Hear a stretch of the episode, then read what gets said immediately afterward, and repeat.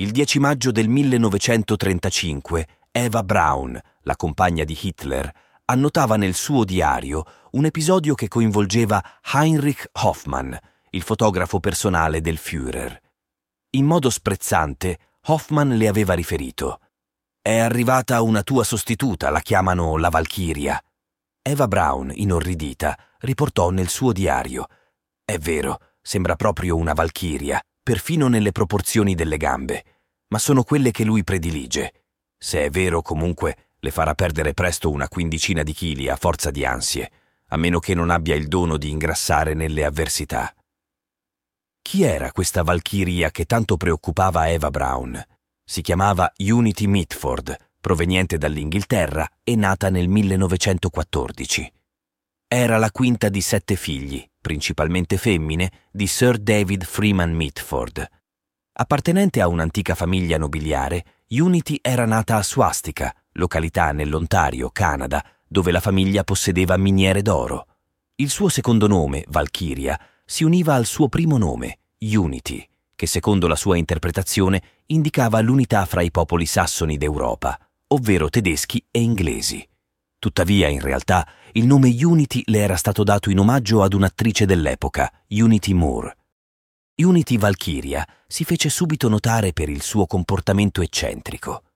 Nel 1932, appena diciottenne, fu presentata a corte e, approfittando di un momento in cui nessuno le prestava attenzione, rubò la carta da lettere di Buckingham Palace con tanto di stemma reale, scrivendo poi agli amici, fingendosi una principessa di sangue reale.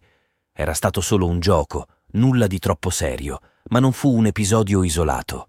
Unity Mitford era incline al furto nei negozi, guidata dalle istruzioni di una domestica infedele. Si cimentava in numerose birichinate, come introdurre un topo durante una festa da ballo.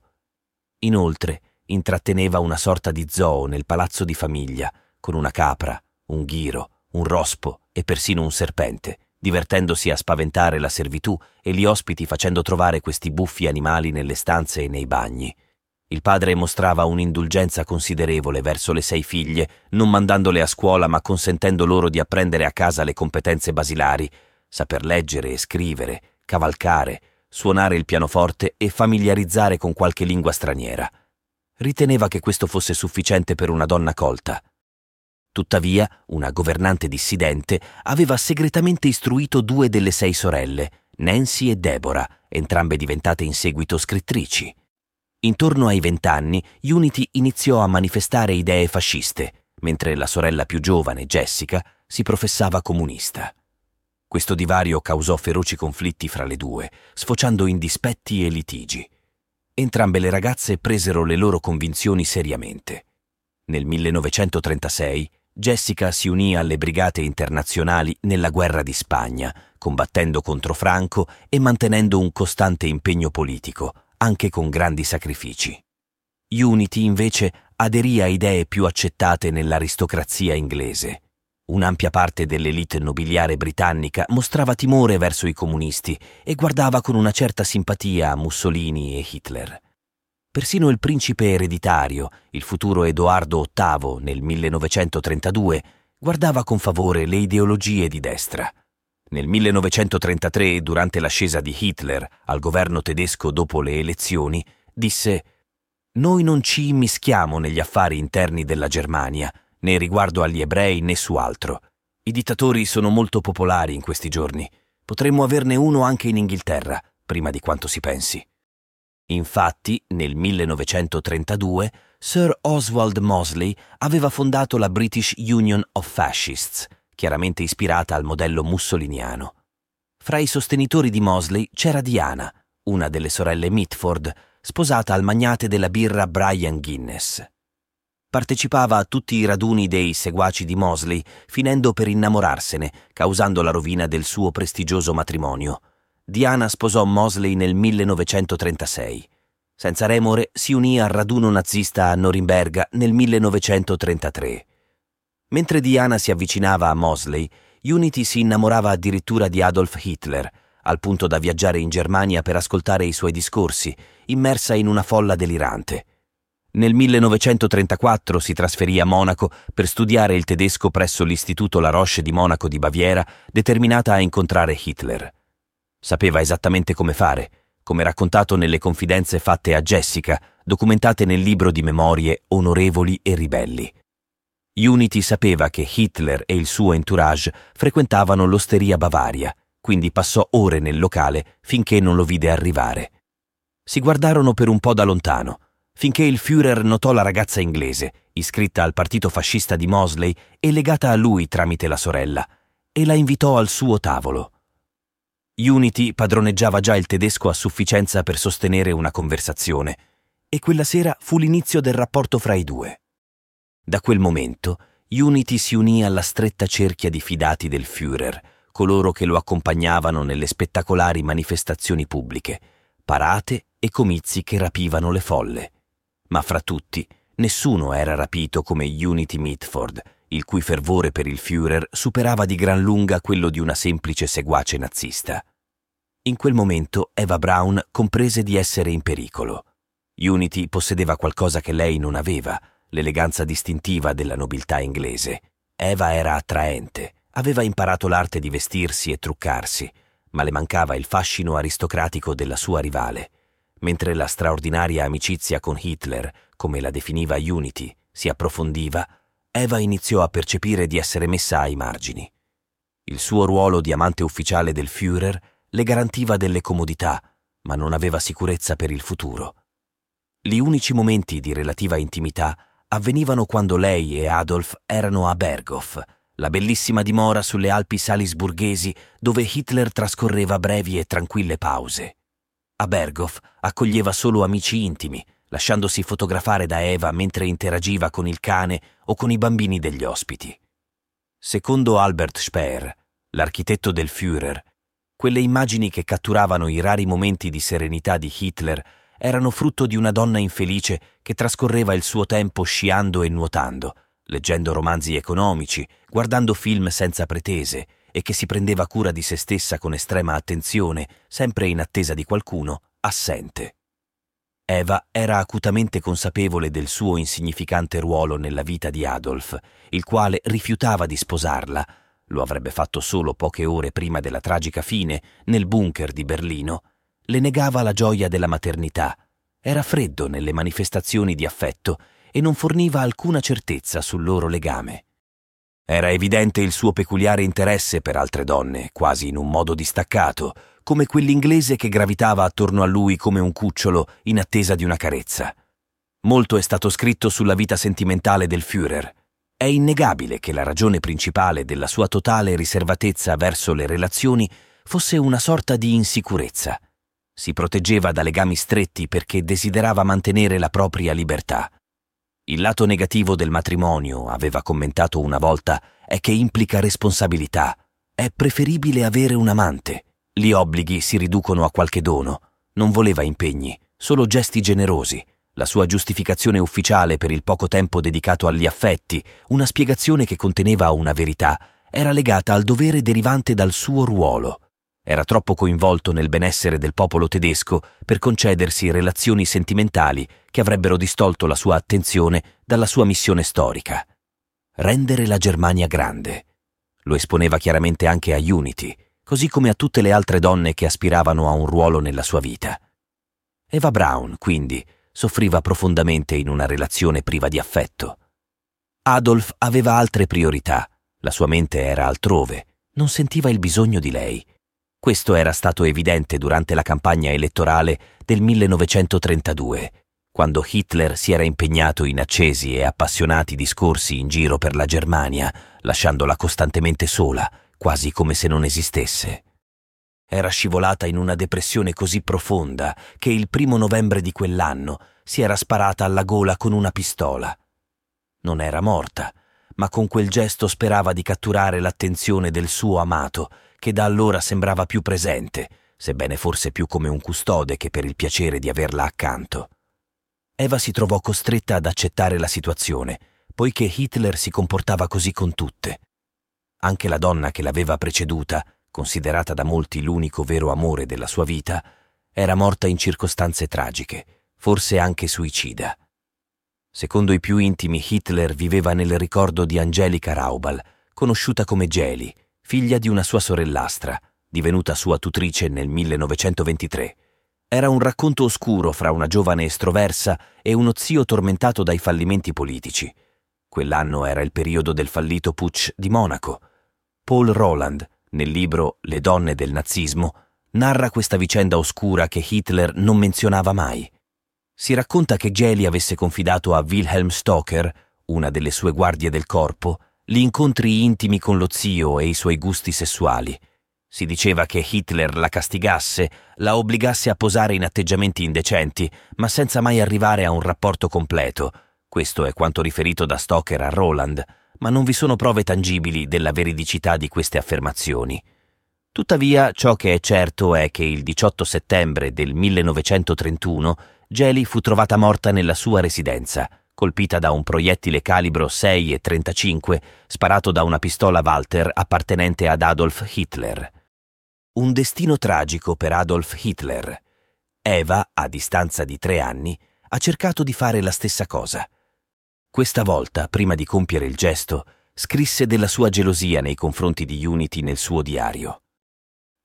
Il 28 maggio del 1935 Eva ingerì una dose eccessiva di sonniferi. Forse fu un gesto dimostrativo scaturito dalla presenza della Valchiria inglese al fianco del Führer. In ogni caso, Eva sopravvisse ancora una volta e Hitler sembrò abbandonare temporaneamente Unity per ritornare da lei. Eva almeno possedeva il merito di non distoglierlo dai suoi imponenti progetti. Adolf Hitler era concentrato nel plasmare la storia, un compito ben più cruciale di qualsiasi relazione femminile. Tuttavia, quando il Führer si recava a Monaco, Unity riappariva. Si vedevano nel solito bar dove lui era circondato dai suoi collaboratori e lei era accompagnata da un'amica, una compatriota che alloggiava nella stessa pensione. Non chiedeva nulla, si limitava a restare nelle vicinanze, ascoltandolo mentre spiegava appassionatamente ai suoi seguaci i suoi piani per conquistare il mondo. Ogni tanto Adolf le offriva del tè, coinvolgendo anche l'amica, intrattenendole con il suo brillante spirito che suscitava esclamazioni di stupore e risate fragorose. A volte, al termine della serata, le due ragazze inglesi lo accompagnavano fuori dal locale, come raccontato in seguito dall'amica Vivian. Andavamo nell'appartamento del Führer, a Prinzregentenstrasse. Le tende erano sempre chiuse, l'ambiente costantemente buio ma animato da splendidi fiori. Hitler ordinava una quantità di pasticcini alla crema per noi e mostrava delusione se non venivano tutti consumati. Era sempre affabile e cordiale con noi. Parlava per un'ora di musica e politica. Tuttavia non ho mai notato un accenno di flirt fra lui e Unity. Per la nobile inglese, comunque, questi momenti rappresentavano un motivo della sua permanenza in Germania. David Price Jones, biografo di Unity, la descrisse come una ragazza che ricordava Geli.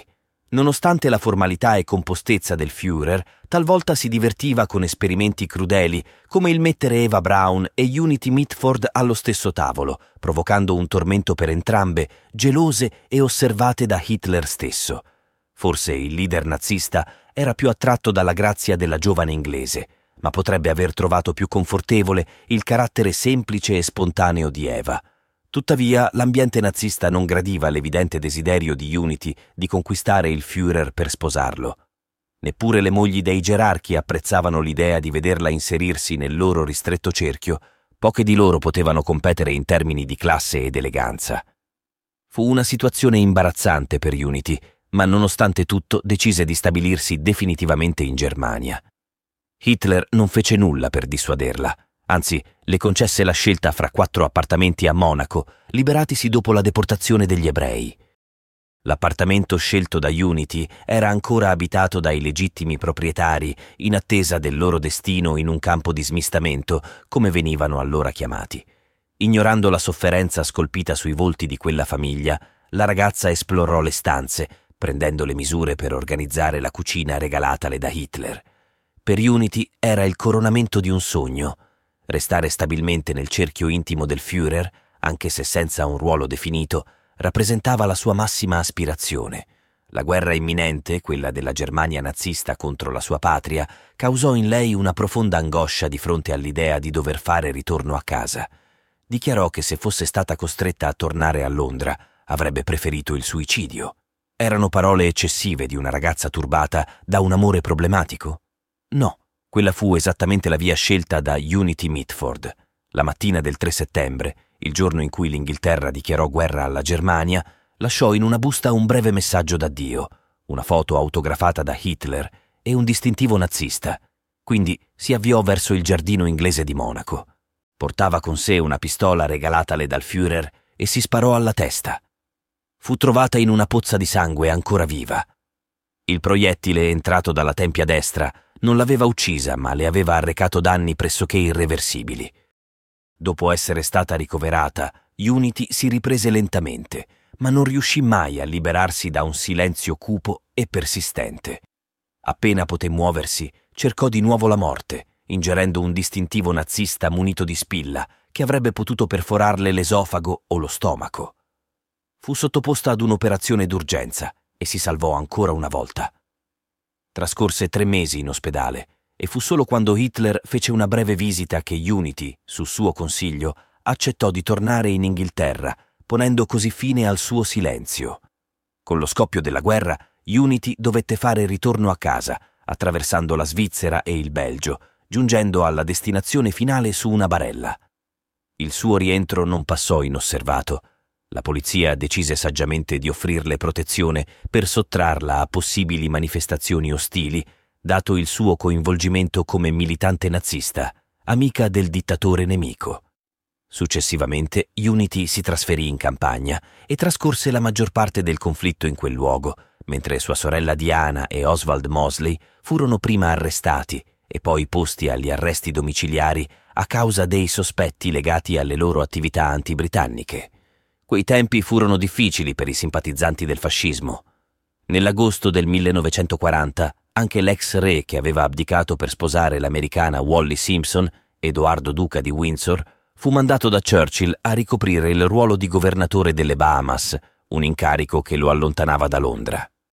L'attenzione del Parlamento si posò fugacemente su Unity per valutare l'opportunità di intraprendere azioni contro di lei, vista la sua simpatia per il nazismo e i suoi rapporti con il nemico, ma alla fine non fu presa alcuna decisione. Quanto alla figura che un tempo aveva incarnato la Valchiria, le sue capacità cognitive si ridussero al livello di una bambina di dieci anni e spesso veniva colta da accessi isterici, durante i quali dialogava incessantemente con una folla di ombre. Aveva manifestato difficoltà nel concentrarsi, perdeva il controllo della vescica e si abbandonava a un eccessivo consumo di cibo, afferrandolo direttamente dal piatto con le mani. La sua memoria aveva quasi completamente vacillato, tanto che dovette impegnarsi per riapprendere l'arte della lettura e della scrittura. Raramente accennava a Hitler, ma quando sognava ad alta voce di sposarsi e di dare alla luce dieci figli, annunciava con orgoglio che il primogenito avrebbe portato il nome di Adolf. Il proiettile rimasto conficcato nella sua tempia continuava a infliggere danni, fino a quando, nel 1948, in Scozia, Unity venne colpita da una meningite che la condusse alla morte. I medici di Oban, dove era stata trasferita per cercare di salvarla, riportarono sulla sua certificazione di decesso. Meningite purulenta, ascesso cerebrale derivante da una vecchia ferita da arma da fuoco all'epoca del decesso, non aveva ancora compiuto 34 anni. Come una sorta di tragico presagio destinato a ripetersi, Unity condivise il destino delle altre due donne legate a Hitler che avevano scelto il suicidio per uscire dalla sua sfera di influenza, Jelly e Eva Brown. Quest'ultima tentò il suicidio due volte prima di riuscire nel terzo, quando perse la vita insieme al suo amato Adolf, finalmente diventato suo marito mentre i carri armati sovietici sfrecciavano per le strade deserte di Berlino.